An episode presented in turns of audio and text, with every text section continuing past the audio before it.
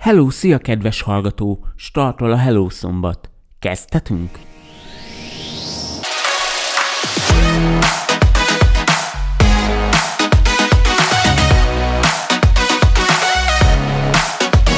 Tech, média, önfejlesztés és közélet. És minden, ami csak érdekelhet. Mert ez itt a Hello Szombat.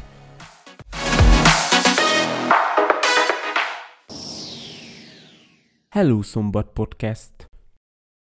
Sziasztok! Én Dávid vagyok, és ezen a héten egy kissé általánosabb, de sokakat érintő témát fogunk boncolgatni. Manapság már bárki élvezheti a videójátékok adta élményeket a nap bármely órájában, ugyanis bárki számára könnyedén elérhetővé váltak. A videójátékok terén sok emberben kapásból a negatív gondolatok, az agresszió és a folytonos vérfürdő él, pedig nem csak erről szól ez a világ. Számos pozitív tényező is szól amellett, hogy megéri játszani. Tarts velem és tárjuk fel együtt, hogy melyek lehetnek a negatív és az esetleges pozitív tényezők ezen a területen. Ha bepötyögi bárki a videójátékok szót a Google-be, elég széles palettán mozgó találati listával találhatja szembe magát. Ilyenkor két tábort lehet észlelni. Megtalálhatóak különböző videójátékok, szembe találhatja magát különböző videójátékok ajánlati listájával, de videójátékokkal kapcsolatos cikkekkel is összefuthat bárki. Köztük találhatóak olyan tartalmak is, hogy akár megélhetést is biztosíthat egy-egy videójáték annak a delikvensnek, aki elmélyed eléggé a játék adta szórakozásban. Viszont meg kell említenünk azt is, hogy a másik oldalon olyan szemlélet uralkodik, hogy a videójáték az valamiféle negatív szülemény, amely csak a rosszra nevel. Ide sorolhatjuk azt az általánosítást, vagy inkább sztereotípiát a gamerekről, hogy amikor otthon vannak, akkor órákon át a gép előtt ülve chipset zabálva játszanak. És szemrebbenés nélkül kattingatnak, lövöldöznek, vagy éppen az aktuális játéknak megfelelően játszanak, azonban, ha valamiféle isteni sugaldatnak köszönhetően mégis kikerülnek a gép elől, akkor a játékban szerzett tapasztalataik alapján élnek. Tehát ezt értheted úgy, ha kisarkítva próbálok példát mondani, persze ez eléggé túlzott példa, de legjobban ezt lehet legérthetőbben rávetíteni erre a sztereotípiára, hogy ha te Call of Duty-val játszol, akkor az ebben a sztereotípiában hívő emberek úgy gondolják, hogy Marika nénit is leütöd az utcán, mert jaj, te szereted a Call of Duty-t. Igen, van olyan ember, inkább vannak olyan emberek, akik igenis így gondolkodnak rólatok gémerekről. Tehát ez nem az én agyam szüleménye, és próbálom nektek beadni, hanem ez a tényszerű valóság. A játékok manapság szinte már eléggé menők. Gyakorta nincs olyan ember, aki ne próbált volna ki valamiféle virtuális játékot. A gyártók egyik után adják ki a másikat, sorba fejlesztik már a kiadott játékokat is, emellett manapság már teljesen élethű játékokkal találkozhatunk. De akkor mégis mit lehet elmondani? Káros a videójáték vagy sem? Ebben a videóban ennek járunk utána. Rövid internetes kutatás után sorba találkozhatunk cikkekkel, ahol ilyen hangzatos címszavakba bukkanhat az olvasó. Depressziót és szorongást okoznak, megváltoztatja az agyat a számítógépes játék.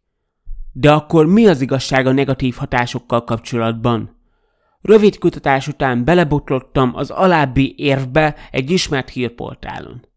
Egy kutatás szerint azok a gyerekek hajlamosabbak a videójáték függőségre, akik órákat töltenek a játékokkal, nehezen találják meg a hangot más gyerekekkel, és impulzívabbak a függőséggel nem szenvedőknél – Miután kialakult a függőség, az érintett gyermekek nagyobb valószínűséggel váltak depressziósá, szorongóvá, illetve alakultak ki bennük szociális fóbiák. De szerintem ez sem meglepő, hogy a videójátékoktól függő gyermekek tanulmányi eredménye leromlott.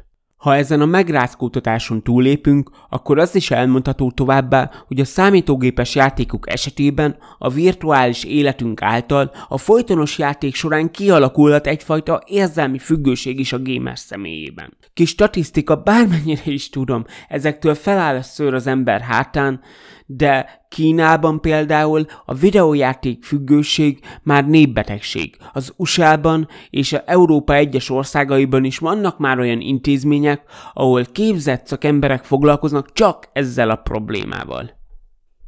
Mielőtt átlépünk az esetleges pozitív oldalára a videójátékoknak, szeretnék nektek elmondani egy véleményt. Amikor ezt a témát terveztem, megkérdeztem egy nevelőszülő anyuka ismerősömet, hogy ő hogyan vélekedik erről az oldalról, hogyan vélekedik az egész videójátékos mizéria körül forgó háborúról, esetleges támogatásról. És az alábbi számomra eléggé meglepő nyilatkozatot tette. A videójátékok agressziót okoznak. A fiam állandóan a gépet nyomja. Állandóan nyavajgott korábban egy gépért, én megvettem neki. Most meg lassan ő állít engem a falhoz, ha nem az van, amit ő akar.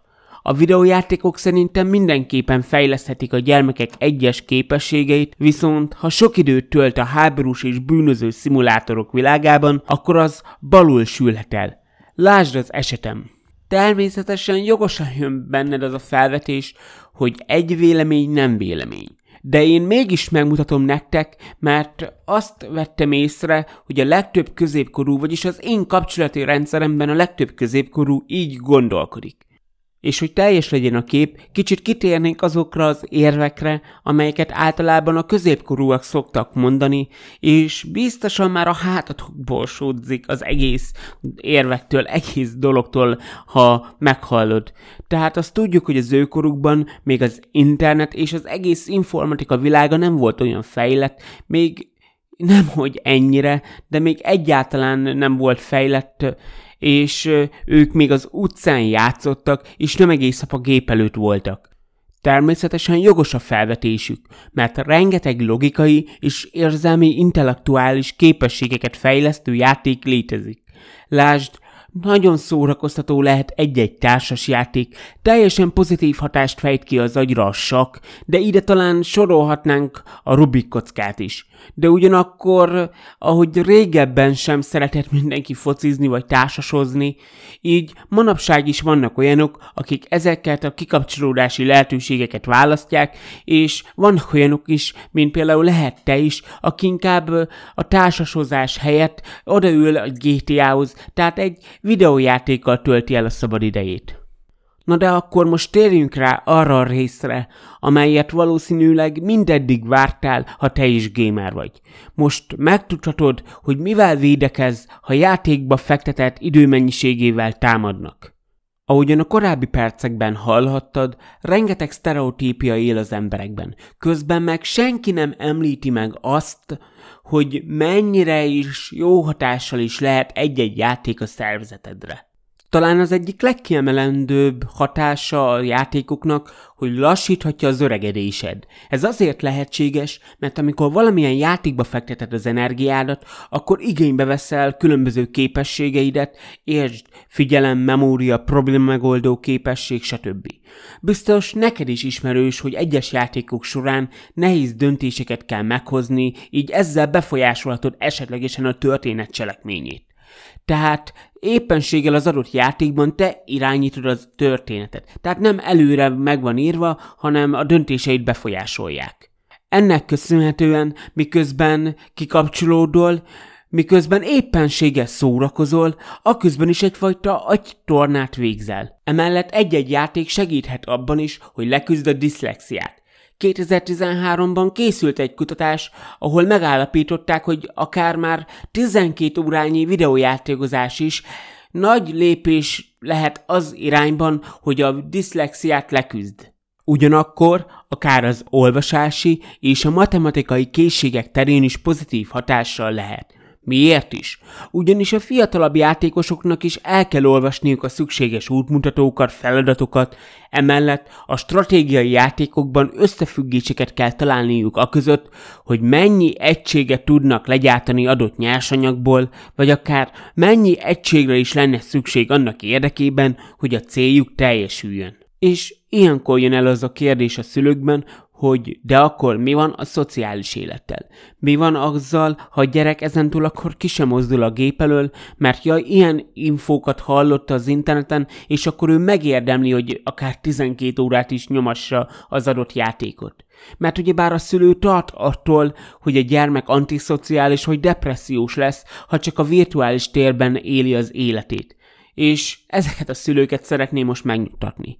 Nem kell attól tartanod, hogy ha a gyerek sokat van a gép előtt, akkor antiszociális lesz. Ugyanis a virtuális tér, így a játékok is, mivel rengeteg multiplayer, rengeteg online játék létezik, nyílt kapukkal várja úgymond az ismerkedés, úgymond a barátságok kötésére is a gyerekeket, mert számos olyan példát tudnék én magam is mondani, ahol a barátság az interneten kezdődött. Persze most bármennyire is félreérthető volt az előző percekben hallott sztori, nem azt akartam vele célozni, hogy a gyerek fel kell, akkor elalvásig ébredéstől kezdve nyomja a gépet, vagy éppenséggel felsálljon még enni se, mert mindenféleképpen meg kell találni azt a biztonságos zónát, amely se nem túl sok, se nem túl kevés játszási idő. Tehát minden gyereknek és családnak, szülőnek ezt magának kell megszabnia, hogy az adott családi élethez képest mennyi időt engedhet meg a gyereknek arra, hogy ő a virtuális térben mozogjon.